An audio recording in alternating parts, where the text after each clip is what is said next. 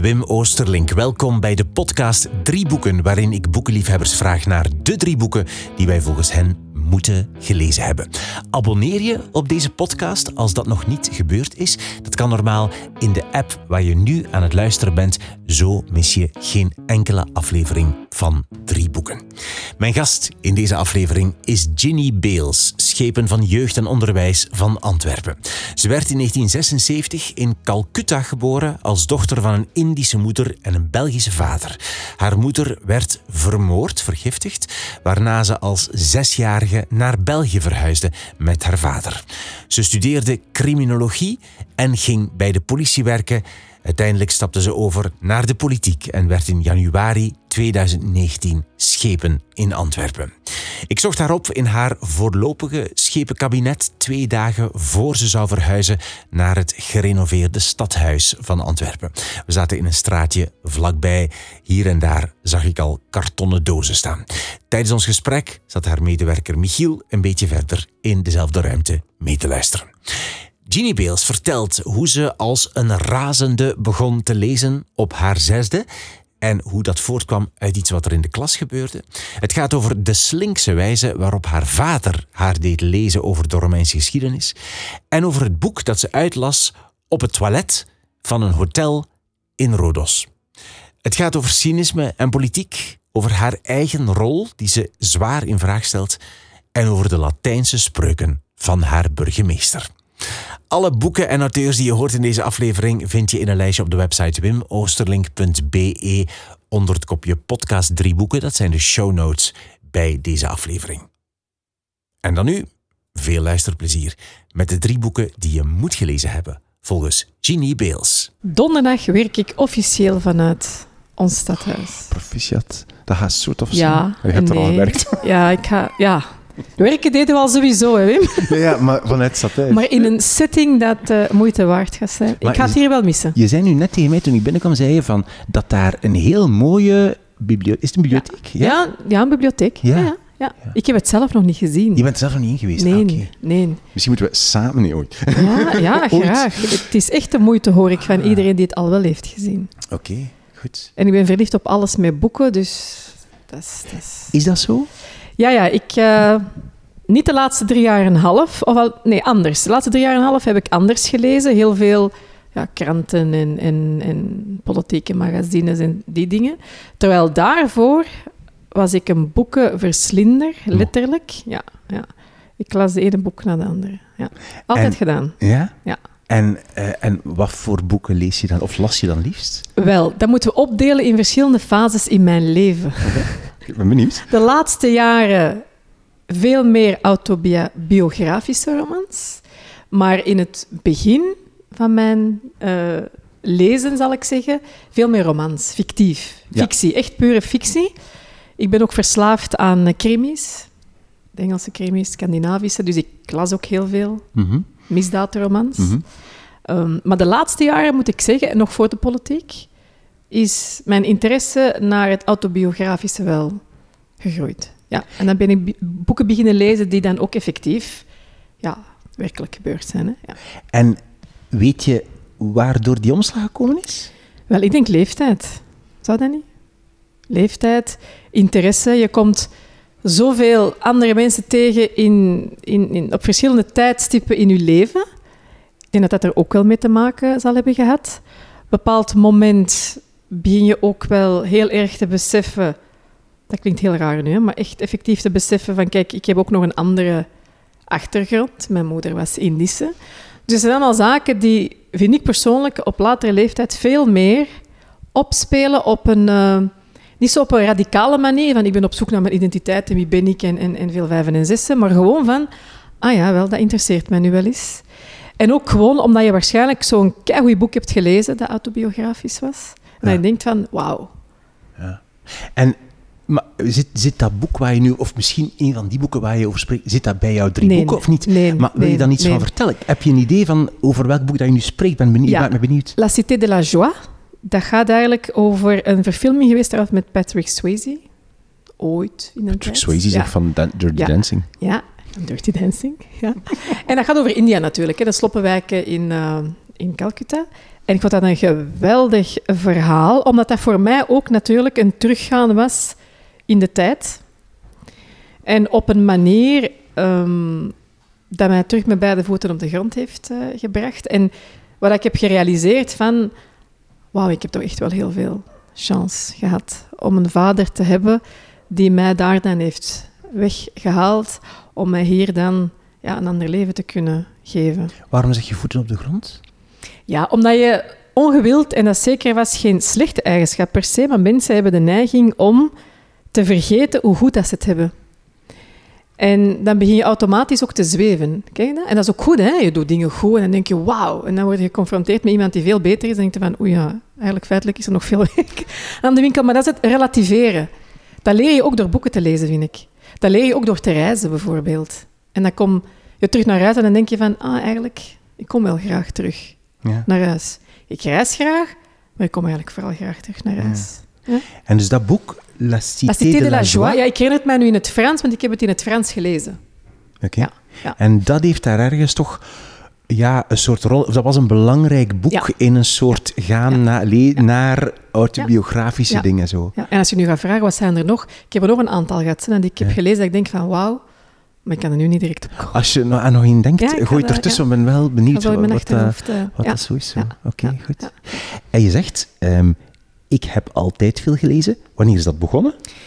Dat is begonnen toen ik eh, zes jaar was, naar België ben gekomen. Dus Mijn- toen je kon, vanaf je, als je kon lezen. Vanaf het moment dat ik kon lezen. En waarom is dat belangrijk in mijn context? Ik kwam daar hier, ik sprak de taal niet. Ik heb de taal leren spreken, als ik mijn grootmoeder en mijn vader mag geloven, op twee, drie maanden tijd. Maar zowel Nederlands als Frans. Wat? Nu, pas op, perfect was dat natuurlijk niet meer, want ik ging naar school, eerste studiejaar. En ik weet nog, ik weet nog dat er kinderen waren in de klas die me uitlachten, omdat ik eh, de prentjes die juf Emma toen liet zien, van een boom, een bloem, een huis, en ik weet dat nog heel goed, een boom, ik wist niet wat dat was. Ik kon het niet in het Nederlands zeggen. Wat was jouw taal dan? Wel, ehm, ik heb in India toen, sprak ik blijkbaar vijf talen. Hindi en dan nog een aantal dialecten. Engels. Dus met mijn vader hier sprak ik Ah, Engels. Ja, ja, ja. En ik weet nog heel goed dat ik niet wist wat dat, dat was. Wat boom was. Ja, en dat kinderen mij, kinderen, een aantal kinderen me uitlachten. En dat juf Emma toen echt kwaad is geworden. En heeft gezegd dat dat niet mooi is, hoe dat ze toen ook heeft gezegd. Maar ik herinner me nog heel goed dat ze mij het gevoel gaf van dat is helemaal niet erg. En ze gaf mij ook het... het ehm, ze motiveerde mij ook om mijn best te doen om extra snel te kunnen lezen. Ik vond dat iets... Ik, ik, wilde, ik wilde mee kunnen, ik wilde begrijpen, ik wilde...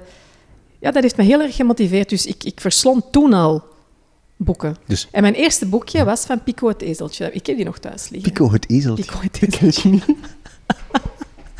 dat klinkt niet heel Klinkt goed. Ik was daar weg en ik ging ermee slapen. Ja. Ja, letterlijk slapen. Dan mijn grootmoeder zei, Ah ja, dat boekje. met boek gaan slapen. Als een, als een knuffel bij wijze van spreken. Zo. Je moet met je knuffel gaan slapen en niet met je boeken, dat weet ik nog. Want ze kwam dat altijd weghalen. En ik ging er toch elke keer terug mee. ja, ik vond dat zo belangrijk.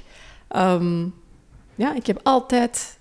Ook Ja. opschriften, hè, als je dan op reis ging, bijvoorbeeld Griekenlandreis, ehm, met school. Ik heb Latijn-moderne talen gevolgd, dus geen Grieks, het eerste jaar alleen. Dan zat ik effectief te puzzelen om al die affiches en zo te kunnen lezen. En mijn vriendinnen zoiets hadden van, maar stop daar nu eens. Stop daar gewoon mee. Ja, echt. Omdat ik echt wil kunnen weten, wat staat daar nu? Ja. Ja, maar ik heb dat altijd al gehad.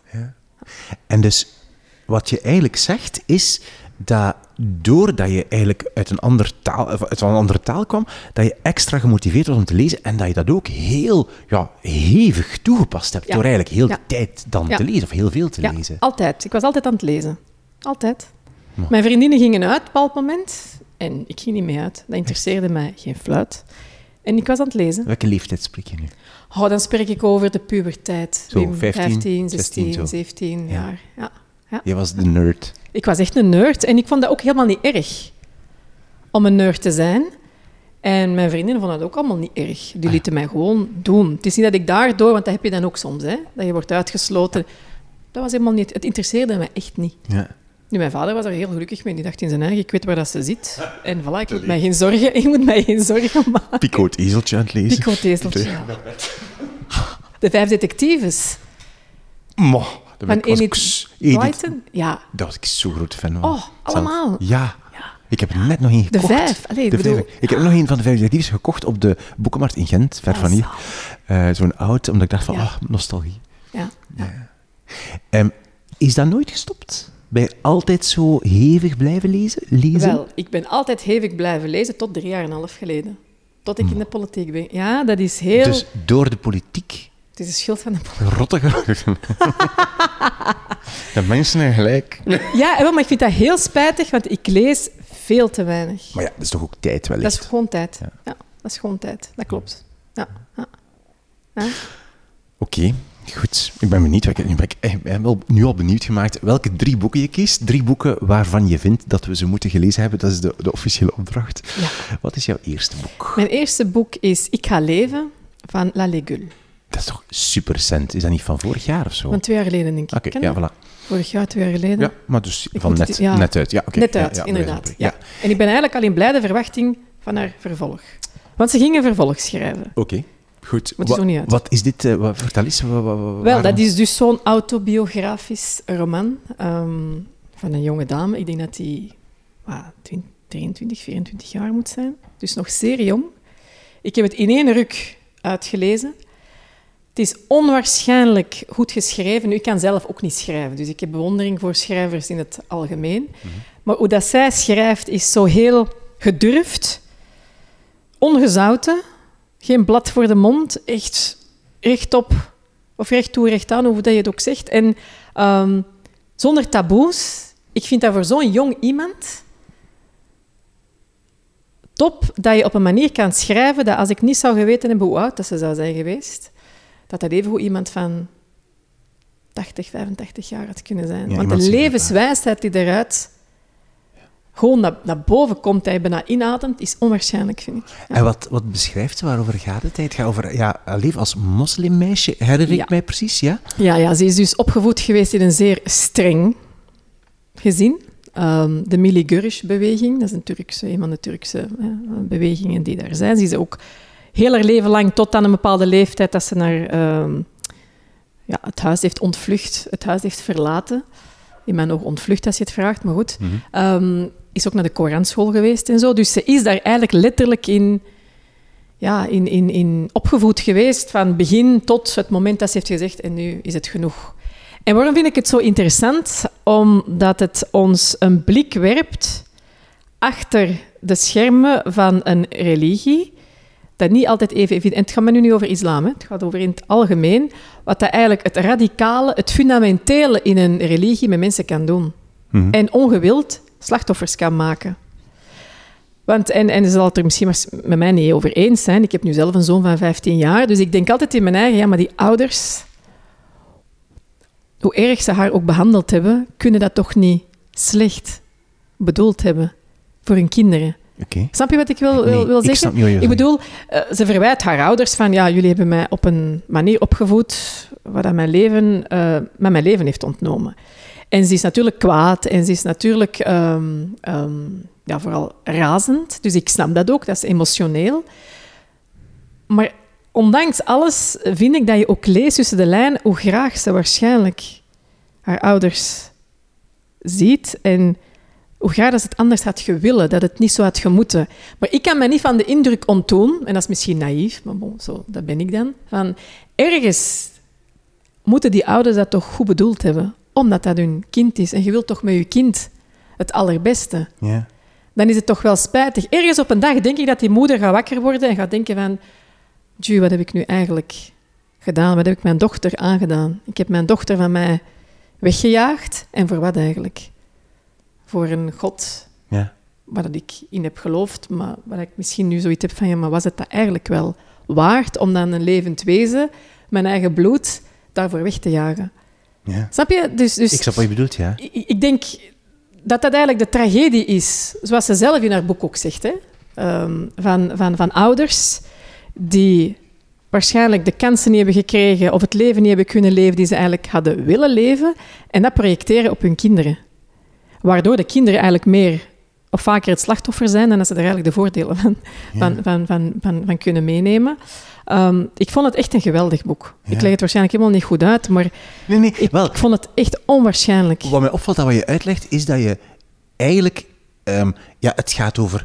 Het is een eh, reflectie over ouders-kinderen in jou. Ja. eh, Waar dat jij er nu van, ma- van maakt voor jouzelf. Hè. Dat is voor iedereen anders, maar denk voor jou dat. Dat is al interessant, hè? want voor veel mensen gaat het denk ik vooral over de islam, ja. denk ik. Ja. Hè? Ja, ja, ja, maar bij jou gaat het dus eigenlijk over. Ja, ja.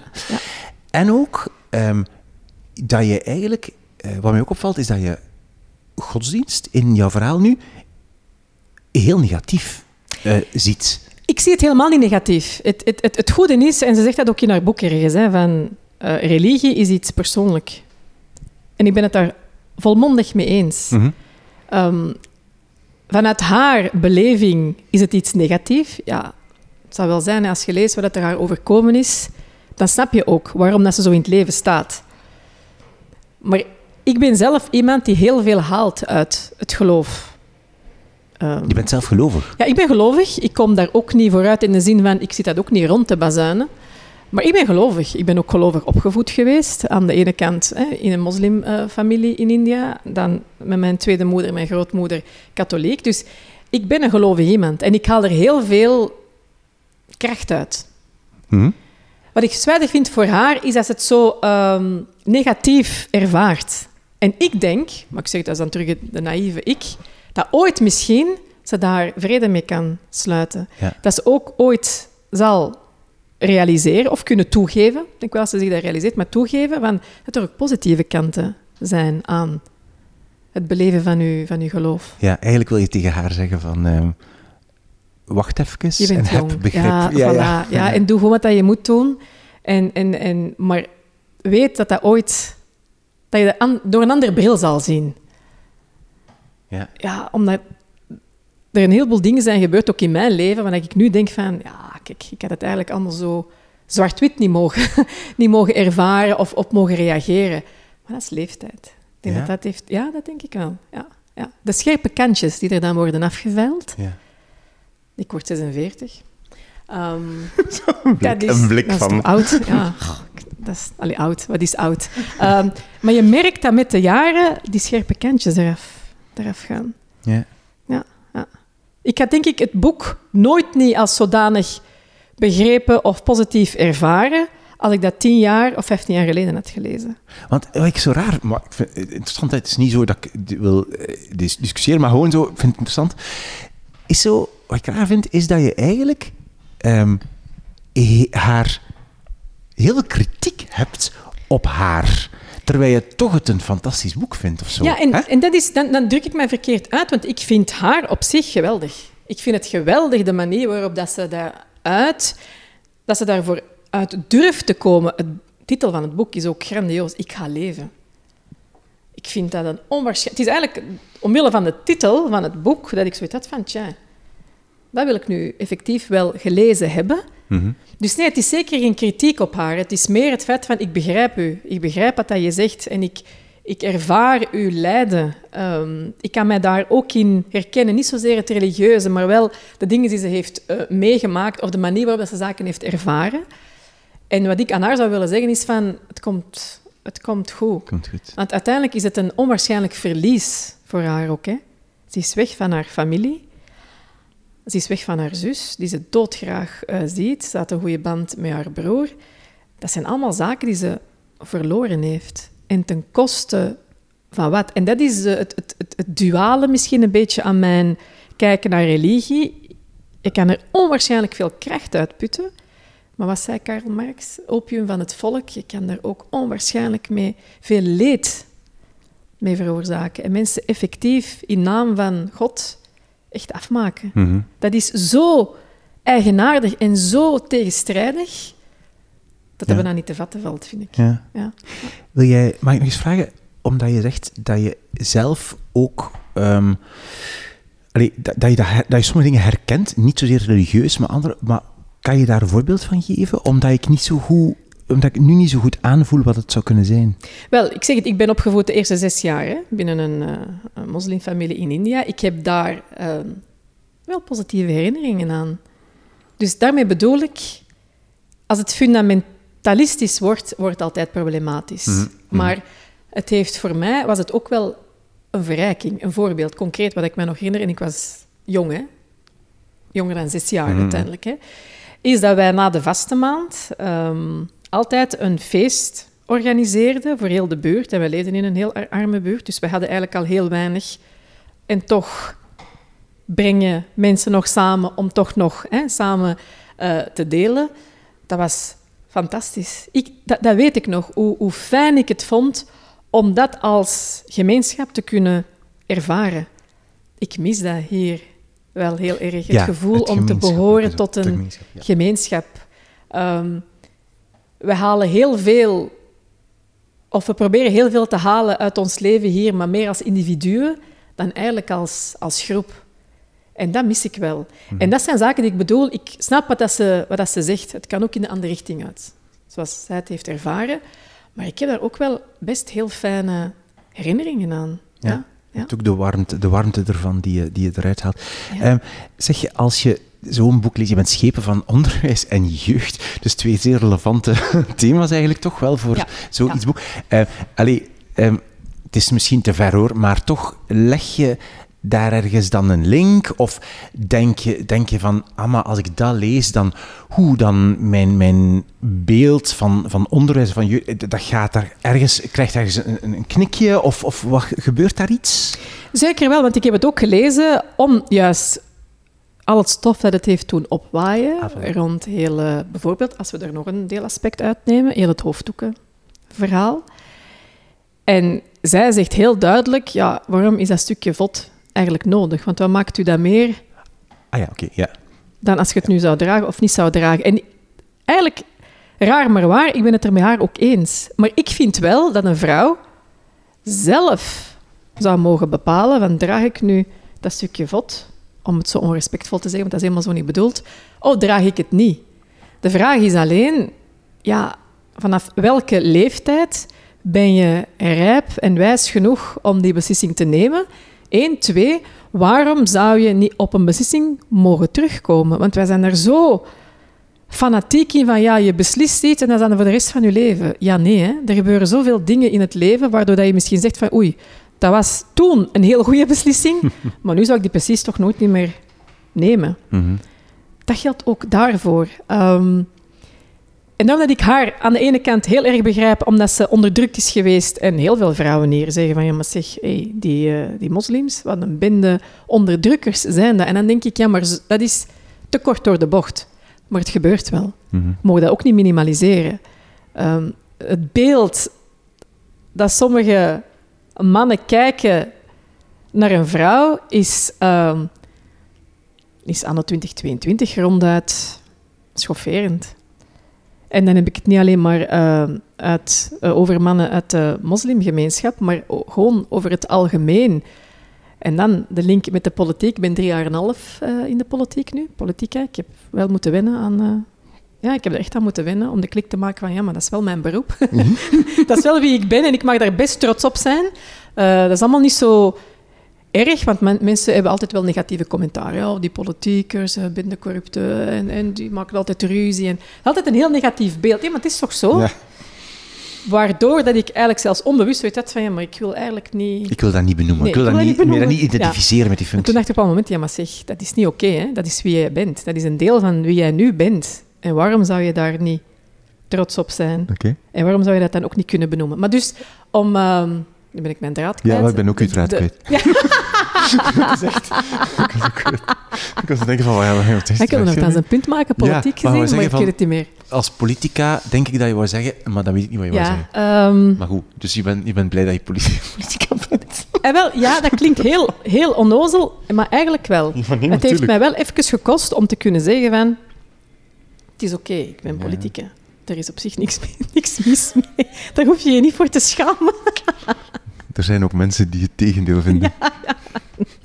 Maar ik heb wel heel veel geleerd van iemand die zo jong is en op de jonge leeftijd toch heel veel heeft meegemaakt. En dat is ook een belangrijke les, is dat je niet een bepaalde leeftijd hoeft te hebben om een vol leven te hebben, Ah ja. te hebben gehad. Ja. Ja. Ja, oké. Ja. Oké. Ehm, hadden jullie, toen je als kind ehm, dan zoveel begon te lezen, hadden jullie veel boeken in huis of ging je naar de bibliotheek? Ik ging naar de bibliotheek en ik was geabonneerd, denk ik, op vijf, zes bibliotheken. Wat? Echt waar, ja, ja, ja. ja. Ik weet nog de bibliotheek in de um, Lange Nieuwstraat, die nu naar uh, Sint-Jans... Nee, niet Sint-Jansplein, Koningplein is verhuisd. Dan eentje in Berchem, dan eentje vlakbij mij. Ja, ik was vijf, zes bibliotheken en dan moet je weten, daar kon je dan vijf, zes boeken ontlenen. Per week, ja. Ja, ja. Ja. Dus, en dan moest je, kreeg je vier weken de tijd om Ah, dat... ja. Dus ja, ik had dan ja, doen vijf maal vijf Ze boeken. ging echt zo gewoon heel de stad door op- om boeken te gaan Ja. oplenen. Ja, ja, ja, echt. En dan waren er zo'n stapels. En ik las die dan ook echt uit op een tempo dat mijn vader zoiets had van, dat kan nooit niet zijn dat jij weet wat er in die boeken heeft. En test, testen hij dat ook. Ik heb een dochter van negen die dat ook heeft. En ik test dat dan.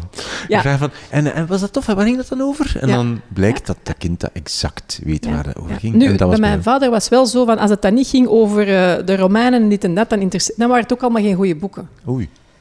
Dus ik moest van mijn vader verplicht ook eh, het leven van Julius Caesar lezen, want anders kreeg ik mijn zakgeld niet. En dan, ja, ja, en dan ging die mij uithoren wat er in... Effectief, effectief. Ja. Ik kreeg mij nog goed, goed genoeg. En mijn grootmoeder had zoiets van... Allee, wat is dat nu eigenlijk? Wees blij dat dat kind al leest. En nu gaat het die dingen laten lezen, waar dat hij waarschijnlijk zoiets heeft van... Ja, het interesseert me eigenlijk niet. Maar bon, die, die, die 50, wat is het, eh, frank die we dan... Ja. ja. Maar goed, dat heeft mij ook wel ervoor gezorgd, want nu lach ik ermee. Dat mijn vader heeft er eigenlijk mee voor gezorgd dat ik ook boeken ging lezen die relevant waren naar geschiedenis. En, en ja, dat is, dankzij, dat is dankzij hem ook voor een deel. Ja. Oké, goed. Misschien komen we er straks nog bij.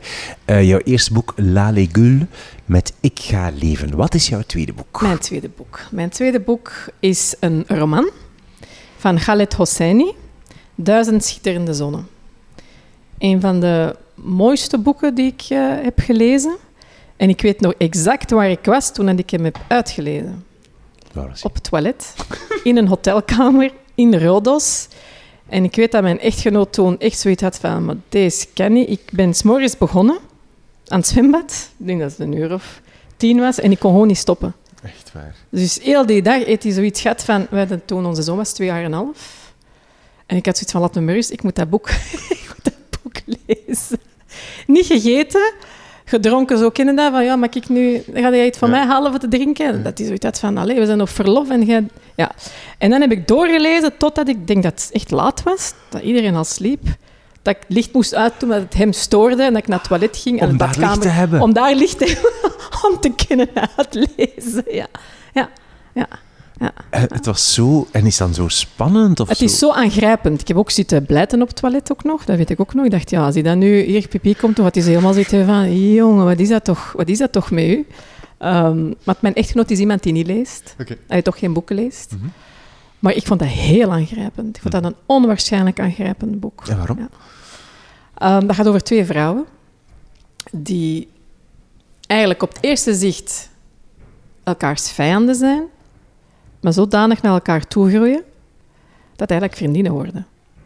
En dat gaat op een manier, is dat omschreven over een van, denk ik, de mooiste landen op wereld, maar ik ben er nog nooit geweest. Ja, maar je moet het maar kunnen, zodanig een land, Afghanistan, omschrijven, dat je letterlijk proeft en, en ruikt en voelt hoe dat het daar moet zijn geweest. En ik zei de dag erop dus tegen mijn echtgenoot, oh, we moeten naar... Ik weet waar we de volgende keer op reis moeten gaan. En hij had zoiets van, ja, Afghanistan. En die dacht echt in de eigen van, jij bent zot. Wij gaan echt niet naar Afghanistan gaan. En ik heb echt liggen ruzie maken. Echt lang met hem, omdat ik zoiets had van, wat weet jij er nu van? Dat is een keischoon land. ik wil Kabul zien. En die had zoiets van, ja, maar dat is een land in oorlog. Wij gaan toch niet... Echt. Ja, maar dat is eigenlijk, als ik er aan terugdenk, dat is tien jaar geleden dat ik het boek heb Ah, ja, gelezen. ja, ja. Eh, tien jaar geleden, klopt dat? Nee, dertien jaar geleden, want mijn zoon is nu 15 en was toen twee jaar. Dus dat is eventjes terug. Maar ik herinner mij nog heel helder de momenten dat ik met hem echt in, in, in, in, in ruzie was om te zeggen, "En we gaan wel naar Afghanistan. En hij had zoiets van, "En we gaan niet naar, Afga- naar Afghanistan. En hij heeft zijn goesting gekregen, want we zijn niet geweest. Zit er nooit geraakt? Nee, maar ik zou dat heel graag Maar willen kan doen. nog, alles kan nog, hè? Ja. Tuurlijk. Ja. Tuurlijk toch. Het pijnlijke is, de situatie in Afghanistan vandaag is niet zoveel anders als de situatie in Afghanistan toen, Toen. als de situatie in Afghanistan 30 jaar geleden. Dat is pijnlijk. Ja. En wat ik zo, zo aangrijpend vond, is dat hij dat op een zodanige manier omschrijft, Khaled Hosseini, met liefde voor zijn, voor zijn moederland, vaderland, ik weet niet hoe je dat moet zeggen. Wat ik ook, ik, ik ook wel kan vatten, omdat ja, ik ben ook uit India vertrokken toen ik eh, zes jaar was naar hier gekomen. Ik zeg helemaal niet dat ik hetzelfde heb eh, meegemaakt, of toch niet het verhaal wat de vrouwen hier hebben meegemaakt, maar ik kan de liefde voor een, voor een land, zoals hij het omschrijft, kan ik wel begrijpen. Omdat dat iets is dat nog heel vaag in mijn achterhoofd aanwezig is eh, voor India. Mhm. En omdat ik hier heel graag leef, in België. Dus ik begrijp wel dat je zodanig verliefd kan zijn op je land en dat dan kan omschrijven. Ik vind dat een talent, dat is onwaarschijnlijk, ja. ja. En wat, want je vertelt dat het jou raakt, je vertelt over dat het twee vrouwen zijn, dat je in Afghanistan is, maar kan je nog iets, weet je nog iets over het verhaal en Ja. wat jou aangrijpt dan precies? Want dat Ja. weet ik nog niet goed. Wat, wat ik daar ook heb geleerd is hè, ehm, de tweede vrouw. Want eigenlijk is dat een. Gaat ik ben de naam van de echtgenoot vergeten. Zijn, hè, ehm, die dan een tweede vrouw neemt. Die dan in een huishouden moet komen waar dat een andere vrouw al jarenlang. Ah, ja. ja, ja, het Hij gaat heeft dus. al een- ja, hij heeft al een eerste dat- vrouw, kan er geen kinderen mee krijgen, neemt een tweede vrouw. Dus ja, de relatie tussen de twee vrouwen is eh, ja, zeer vijandig, hè, om het zacht uit te drukken. Maar wat mij zo heeft aangegrepen en wat ik ook van het boek heb geleerd en ook letterlijk in mijn leven heb ervaren een aantal keren, is dat de eerste indruk die je van iemand hebt, of de eerste negatieve eh, banden die je met iemand aangaat, dat dat wel kan keren. En dat wat je deelt met elkaar, dat dat ook de verbinding is, waardoor dat je elkaar in een heel ander daglicht gaat beginnen zien. Versta je? Dus wat dat zij mij ook hebben eh, doen inzien, is dat op eerste gezicht we heel erg kunnen verschillen, maar in essentie dat we heel vaak hetzelfde delen.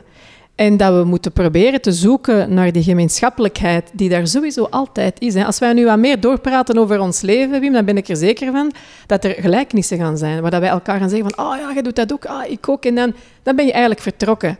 En hun moeilijke thuissituatie, zal ik dan zeggen, hè, want die echtgenoot, ja, hè, slaagt wel eens. En, hè, eh, eh, het is oorlog daar trouwens, ze hebben heel weinig. Heeft hen eigenlijk nader tot elkaar gebracht.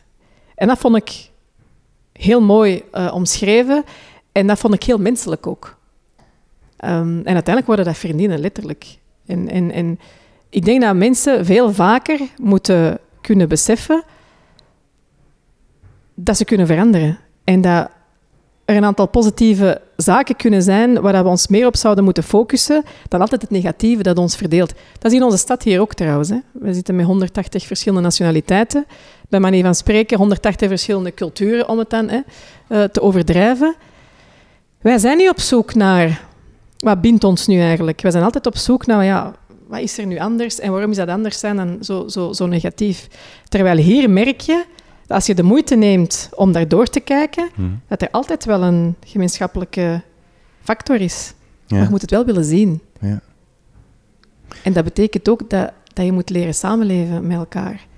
En dat je niet kan spreken van mijn of jou, maar onze, ja, onze, ons leven, onze toekomst. Ja. Ja.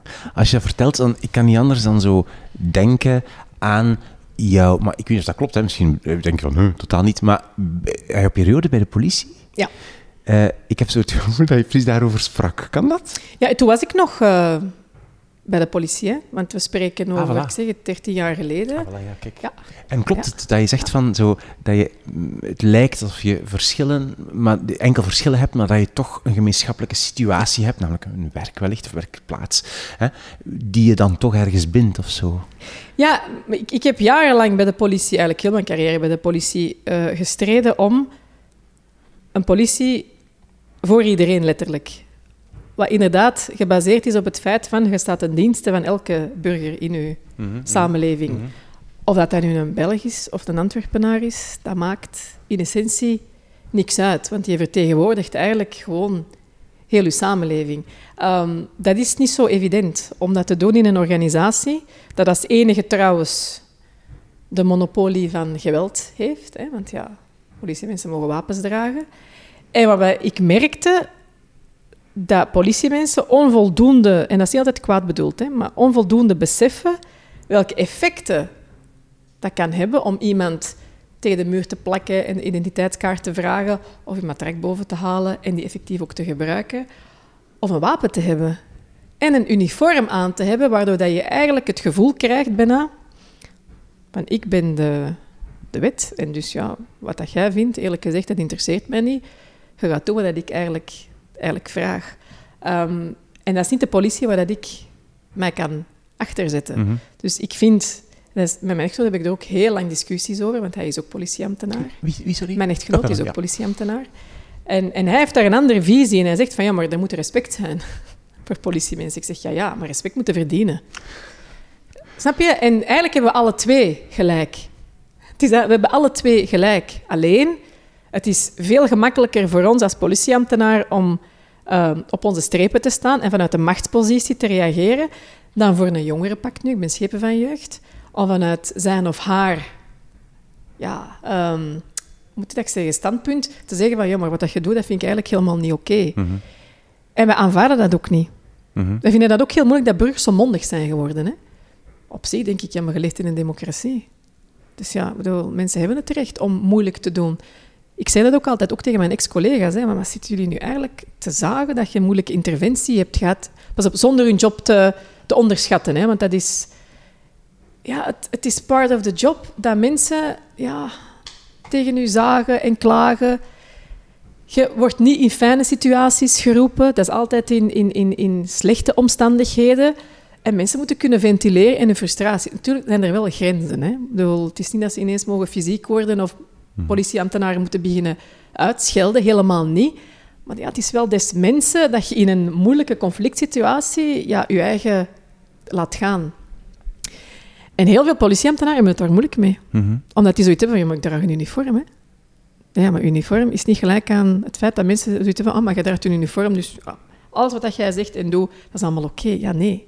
Zo werkt dat. Zo werkt dat niet. En om terug naar, dat, naar die, die, dit boek en, en de, de, de, gelijke grond of zo ergens te gaan, ehm, was dat, dat was, op een bepaald moment was het jouw opdracht als chef eigenlijk om dat te, ja, te verwezenlijken, om dat ergens zo, om de mensen, de politiemensen van het, op het veld, als het ware, veld, om die, allee, hè, om dat, die visie te, te, Ja. te ver- werkelijkheid laten worden. Ja, maar dat is niet zo evident ook niet om te doen, hè, want je kunt Nee, dat niet dat alleen niet. doen. Hè. Nee. Je hebt gelijkgezinden nodig in een, in een korps al om, te, om het een en het ander te veranderen. Je hebt gelijkgezinden nodig in je, in je organisatie.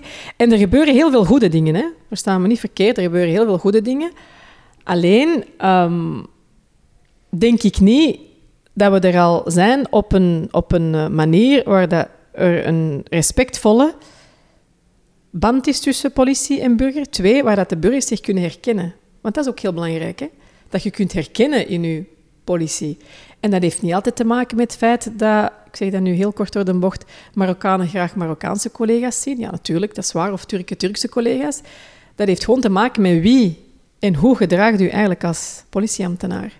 Ehm, dus de, de, de, de zichtbare herkenning speelt een rol, zeker en vast, maar ook alles daarachter en de manier waarop dat je opstelt naar een samenleving toe.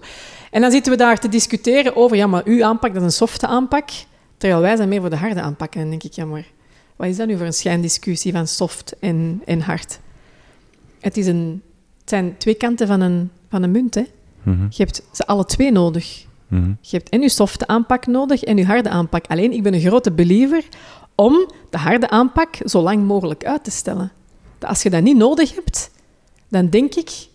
En dat is nog zo een van de boeken die er niet tussen zit, maar eh Sun Tzu heeft eh, de, de kunst van het oorlog voeren. Dat is één van de tips die hij geeft. Dus van, ja, als je ze kunt vermijden, je, je gevechten of je veldslagen, en je, ja, des te beter, hè, dan heb je eigenlijk al gewonnen. Heb je dat gelezen? Ik heb dat Speciaal gelezen. omdat je bij de politie was. hè? Goh, ik heb dat gelezen, nu ook al een aantal jaar geleden. Hè? Ja, ja, nee, nee, ja. Bij de politie wel, ja. Toen was ik al bij de politie. Ja, ja. Dat was ook een heel interessant boek, want het had eigenlijk niks met politie te maken.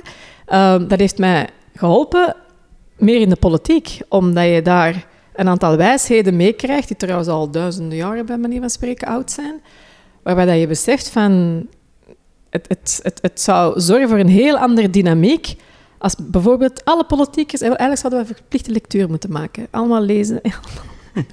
De kunst van het oorlog voeren lezen van zo'n... Ja, ja. Kan hè? Maar ja, mogelijk. Alle politici Zoals dat we La Legule eigenlijk zouden moeten ver- verplichten. Ik hou niet van het woord verplichten. Maar de tweede graad of de derde graad van de secundaire school zouden moeten zeggen van... Lees dat boek eens. Ah ja, En vertel er eens iets over. En hoe, hoe ervaar je dat?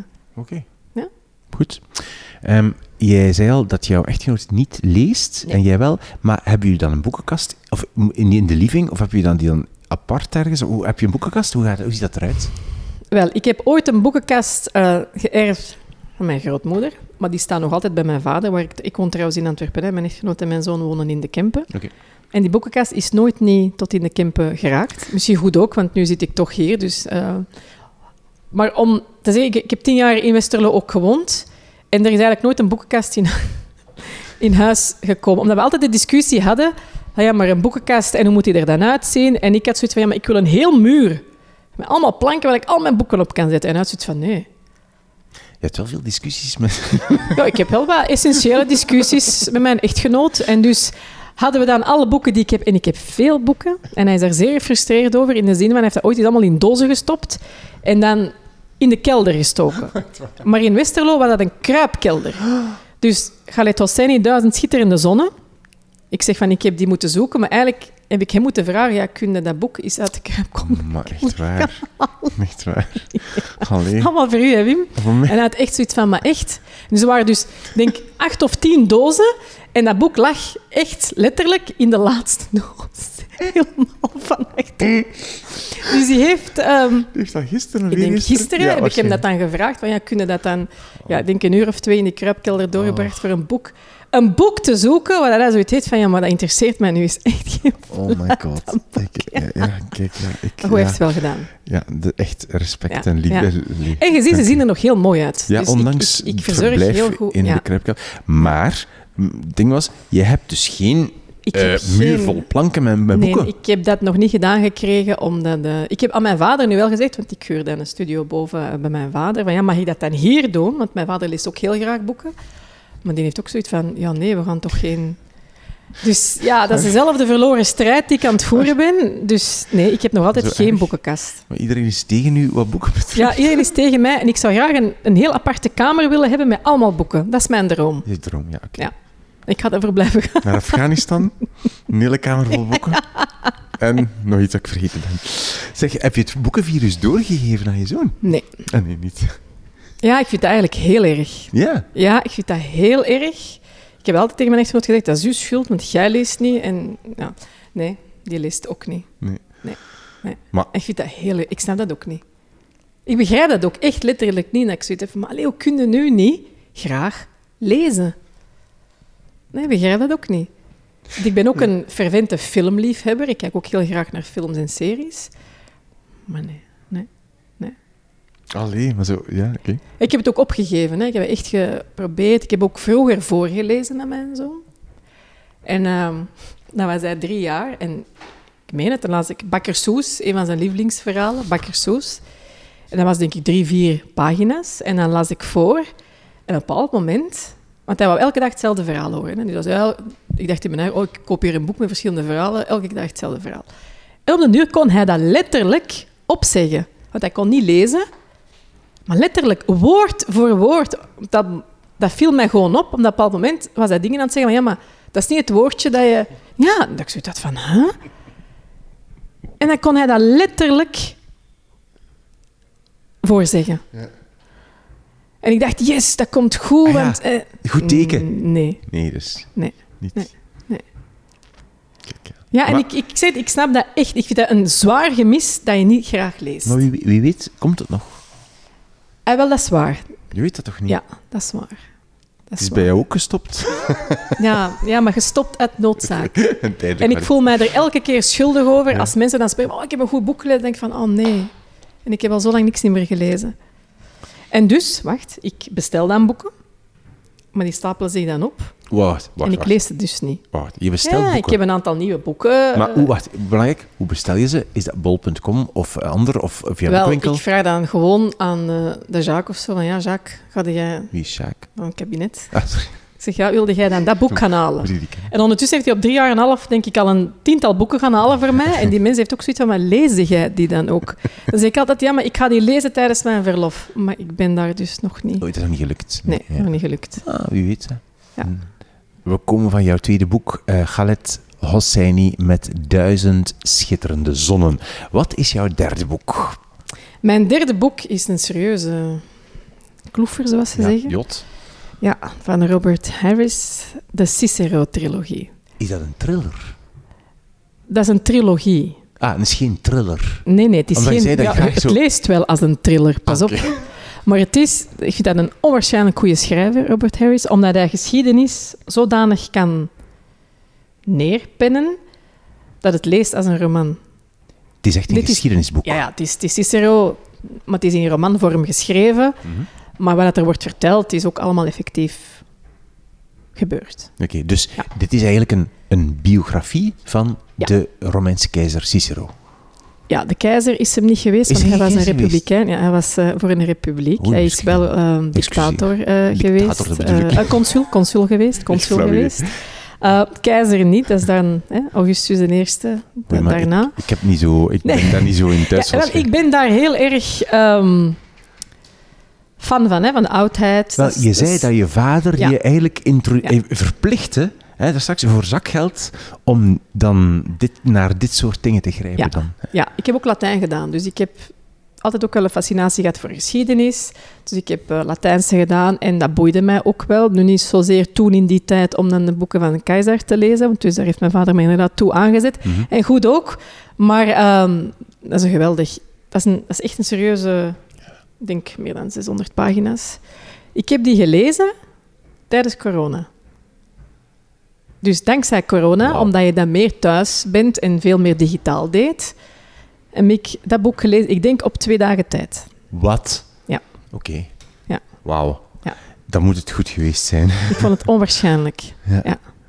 En, maar, want ik, ik, ja, ik kan het niet zo snel lezen, maar zo, is het, het is, het is echt gewoon het leven van, hè? Het is, Ja, het is, het is het leven niet van verzonnen, Cicero. Het is niet Het is gefictionaliseerd. niet, nee, maar het is wel geromantiseerd, of hoe zeg je dat? Het is Ja, echt in een roman, als Ja. een roman geschreven. Ehm, ja, je zult zien in mijn boek, ik duid dan ook dingen aan en ik maak er ezelsoren in. Dat heb ik van mijn grootmoeder geleerd. Ja, maar wat hier, dat mijn zijn, vader dat vindt het verschrikkelijk dat ik mijn Zeg. boeken dat aandoe. Maar dat zijn niet 600 bladzijden, dat zijn 1100 Ah ja, bladzijden. Ja, Want dat zijn voilà, van die superdunne papiertjes. En heb vooraan Hoe dikker een boek, hoe geweldiger ik het vond. Vroeger heb ik een tijd gehad dat ik dunne boeken niet wou lezen, omdat ik dacht, nee. En weet je waarom?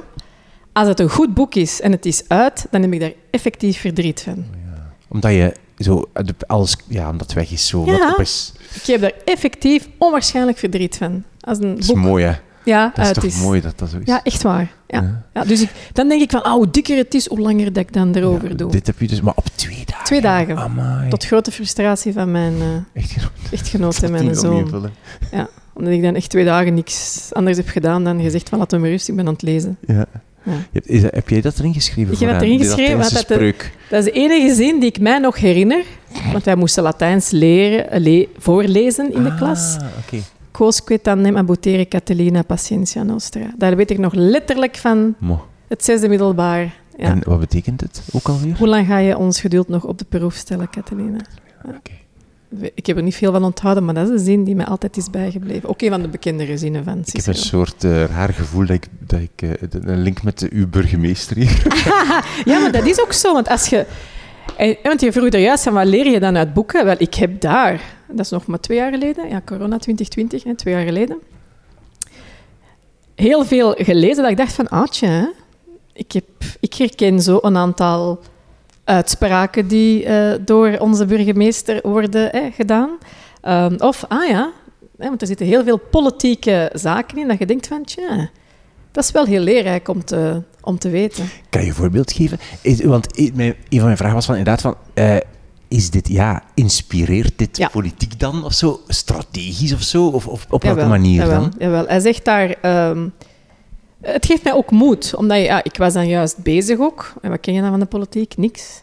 En dan lees je toch wel een aantal zaken dat Cicero of een aantal andere mensen in die tijd hebben gezegd, waardoor dat je beseft van het is eigenlijk nog op zich weinig veranderd.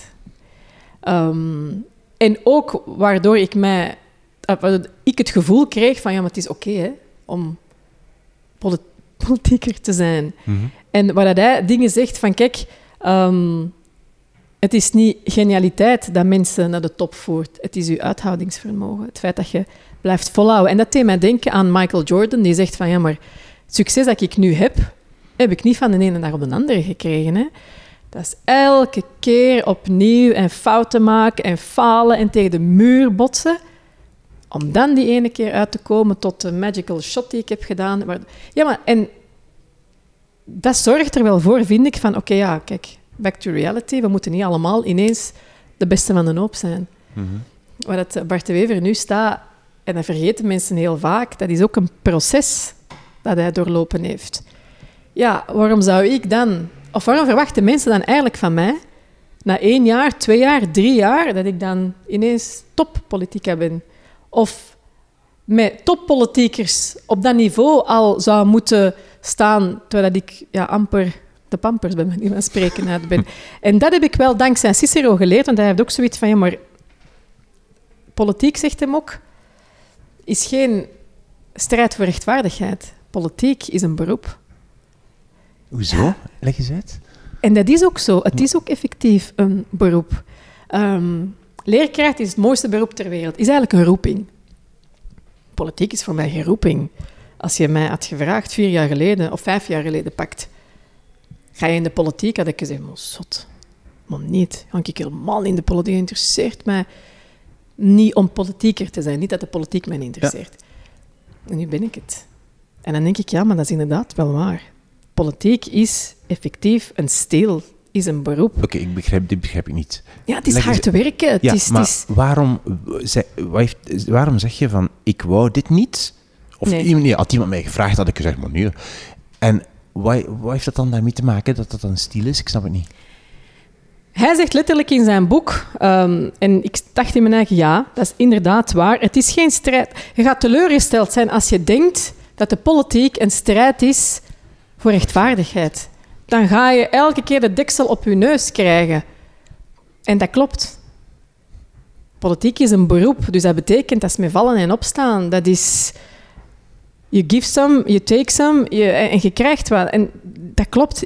Ik had daar een andere kijk op. Je, je bedoelt, dacht, wow. ja, het gaat over het verschil tussen idealisme en een soort Ja. pragmatisme. Daar Ja. gaat het een beetje Ja. over, hè, zo wat je nu vertelt. Maar natuurlijk, Je moet niet in de politiek gaan om de wereld te veranderen. Er zijn andere manieren om maar de dat is ook wereld een te beetje veranderen. triestig, toch? Wel, je wordt wel, en ik ben er nog maar drie jaar en een half in, dat is heel kort. Je wordt wel cynisch, ja. ja. Ja. Ja, want Ja. je hoopt ergens als burger, hoop ik ergens wel, dat mijn politici wel zo strijden voor, mij, voor rechtvaardigheid. Ah, Ik nu persoonlijk, hè, Wim. Ja. Maar ik had dat ook en ik heb dat nog altijd. Ja. Alleen besef ik ook, je kunt strijden voor rechtvaardigheid, moet niet per se in de politiek gaan. Er zijn ook heel veel mensen die strijden voor rechtvaardigheid, los van de politiek. Pak een organisatie als Amnesty International bijvoorbeeld. Die strijden al decennia lang voor mensenrechten. Dus je kan op verschillende manieren strijden voor Ja. rechtvaardigheid. Dat is eigenlijk een hele wijze les die ik heb geleerd van een van, zo zeggen dat toch, toppolitiekers van de afgelopen decennia, eh, Bart Wever, die tegen mij zei, ja maar,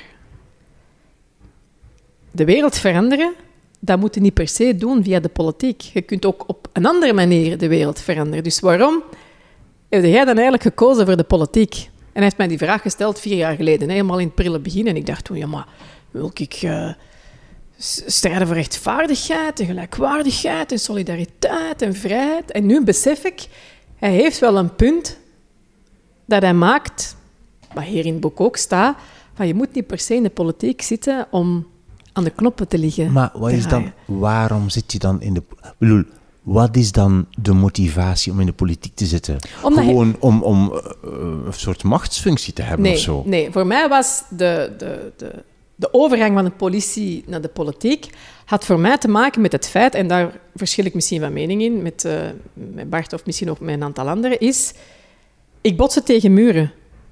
ik kreeg gewoon een aantal zaken niet meer gedaan, niet meer veranderd. En in die end is het wel nog altijd de politiek dat een aantal beslissingen neemt waardoor dat zaken veranderen in uw samenleving. Alleen, en dat vergeten heel veel mensen, het is wel de samenleving die die mensen daar zet. En daarom, en dat is ook nog zoiets waar ik direct zoiets had van ja, dat klopt. Als mensen tegen mij zeggen, goh, ik ben niet bezig met politiek. Dan denk ik, ja, maar eigenlijk ben je elke dag bezig met politiek. Want iedereen wil graag genieten van een goed pensioen. En iedereen wil werken in veilige uh, omstandigheden. En iedereen wil zijn of haar kleine naar een goede school brengen. En we willen zoveel dingen, dus we willen allemaal zaken die de politiek beslist. Mm. En die eigenlijk in essentie door mensen zelf kunnen beslist worden. Ik vind dat zo triestig dat meer dan 50% van de mensen in Frankrijk gewoon niet zijn gaan stemmen. Maar die mensen, die klagen dan wel tegen de politicus van, ja, je doet dat niet, en dat doe jij niet voor mij, en dat doe jij niet voor mij. En dan denk ik, ja, maar oké, okay, ça va, maar dat is wel een gedeelde verantwoordelijkheid. Want het zit bij jullie de macht om degene die dan jullie kan vertegenwoordigen, daar ook effectief te krijgen. Ja, ja. Maar als het erop aankomt, dan gaat het niet. Ik ben toch teleurgesteld in wat je zegt. Omdat ik denk, ik snap het niet. Ik snap het wel goed, maar ik vind toch, ik snap, wacht, hè, ik snap dat je zegt. We zijn precies aan het discussiëren. Het gaat, maar, boeken te maken. Maar, maar, maar allez, want oké, ik snap dat politiek een job is eerder dan een um, idealistisch, uh, luchtledig streven naar het, het ideale. Of zo, hè? Dat, dat is een beetje de tegenstelling. Zo, hè? Maar wat je zegt, van als, dat je als uh, politiechef tegen muren botste en eigenlijk in de politiek moest om daar ook te kunnen dingen veranderen, dan gaat dat toch ook ergens over het beter maken van een samenleving. Want als mijn politici niet daar zitten om de samenleving beter te maken, wat dat dan ook mogen zijn, dan, moet, dan waarom bestaan die dan politiek? Nee, nee, maar daar, daar geef ik ook gelijk in. Ja. En dat spreek ik ook niet tegen. Ik zeg gewoon, je, het is niet alleen in de politiek dat je de wereld kan veranderen. Hmm. Dan zou je heel veel andere mensen die op andere domeinen de strijd voeren voor een betere samenleving, heel veel onrecht aandoen. Want heel veel zaken, denk ik, worden door bijvoorbeeld activisten, door uh, middenveldorganisaties aangekaart. En het is wel de politiek die er uiteindelijk mee aan de slag moet gaan. Dus versta me niet verkeerd. Ik denk dat wij allemaal een aandeel hebben in het veranderen van uw samenleving. Mm Dat ligt voor mij niet alleen maar bij de, bij de politiek. Wat voor mij wel belangrijk was, is dat ik binnen mijn omgeving toen, zijnde de politieorganisatie, een aantal zaken gewoon niet meer zelfs, moet ik het zeggen, in beweging kon krijgen. En dat ik toen dacht, ah, misschien moet ik dan het volgende niveau, naar het volgende niveau tillen en proberen om rechtstreeks aan die knoppen te gaan zitten. Mhm. Dat is het verschil gewoon. En pas op, ik heb dat zelf ook moeten, moeten een plaats geven, omdat ik net dezelfde reactie, verontwaardigde reactie had als, als jij, toen dat bijvoorbeeld een Bart zei, ja, maar je moet niet in de politiek stappen om per se de wereld te veranderen. dacht ik ook, maar wat zeg jij nu? Maar nu denk ik, ja, ik snap wel van waar het komt. Mhm. En dat maakt het niet minder. Mhm. Dat maakt mijn strijd voor een betere samenleving niet minder prangend dan het daarvoor was. Ik ben nog altijd een idealist. En een, iemand die naïef is en zegt van ja, uw glas is half vol in plaats van half leeg. Want anders, ja, waar zijn we dan in godsnaam mee bezig?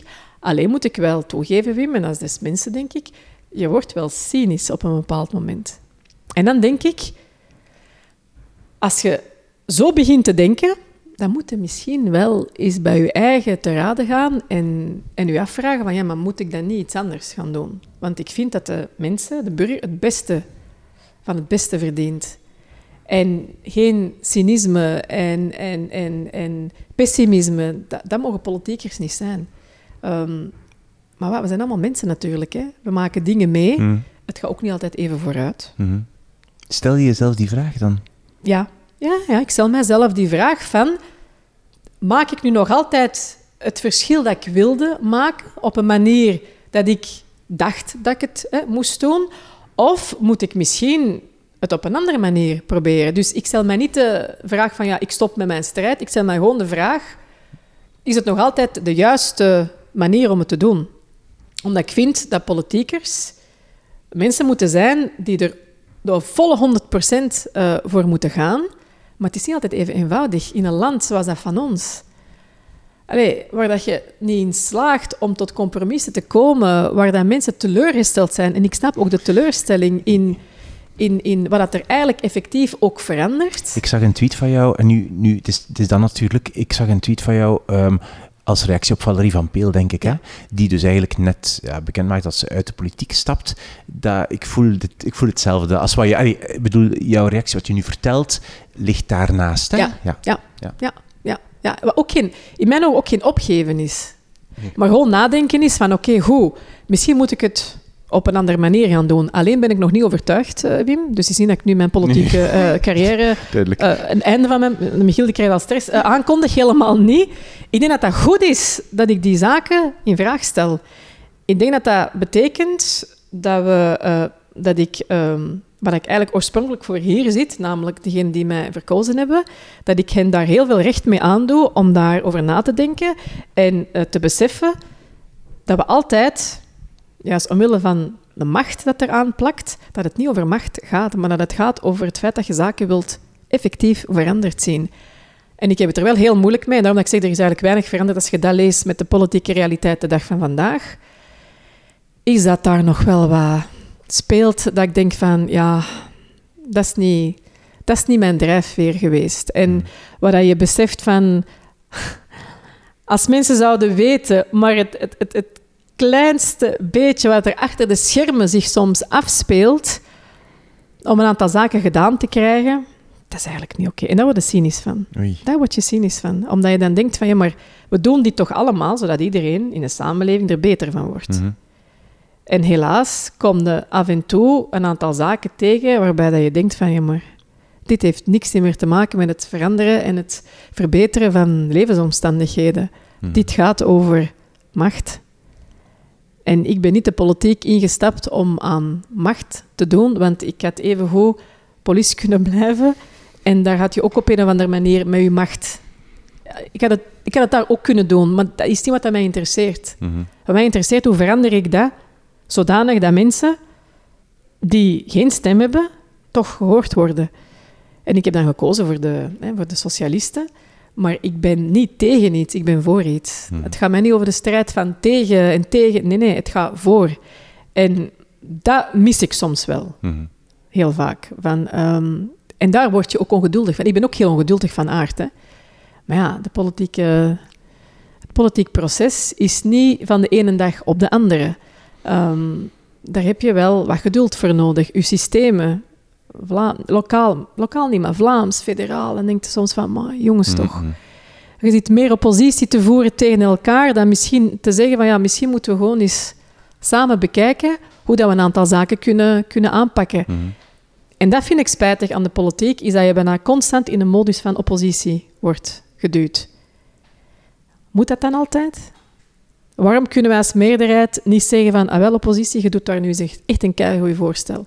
En waarom kan de oppositie niet zeggen, ah mijn meerderheid, dat heb je nu eens echt goed Mhm. gedaan. Mhm. Dat gebeurt. Het is altijd het spelletje, altijd Ja. het spelletje. En dat vind ik spijtig. Snap ik.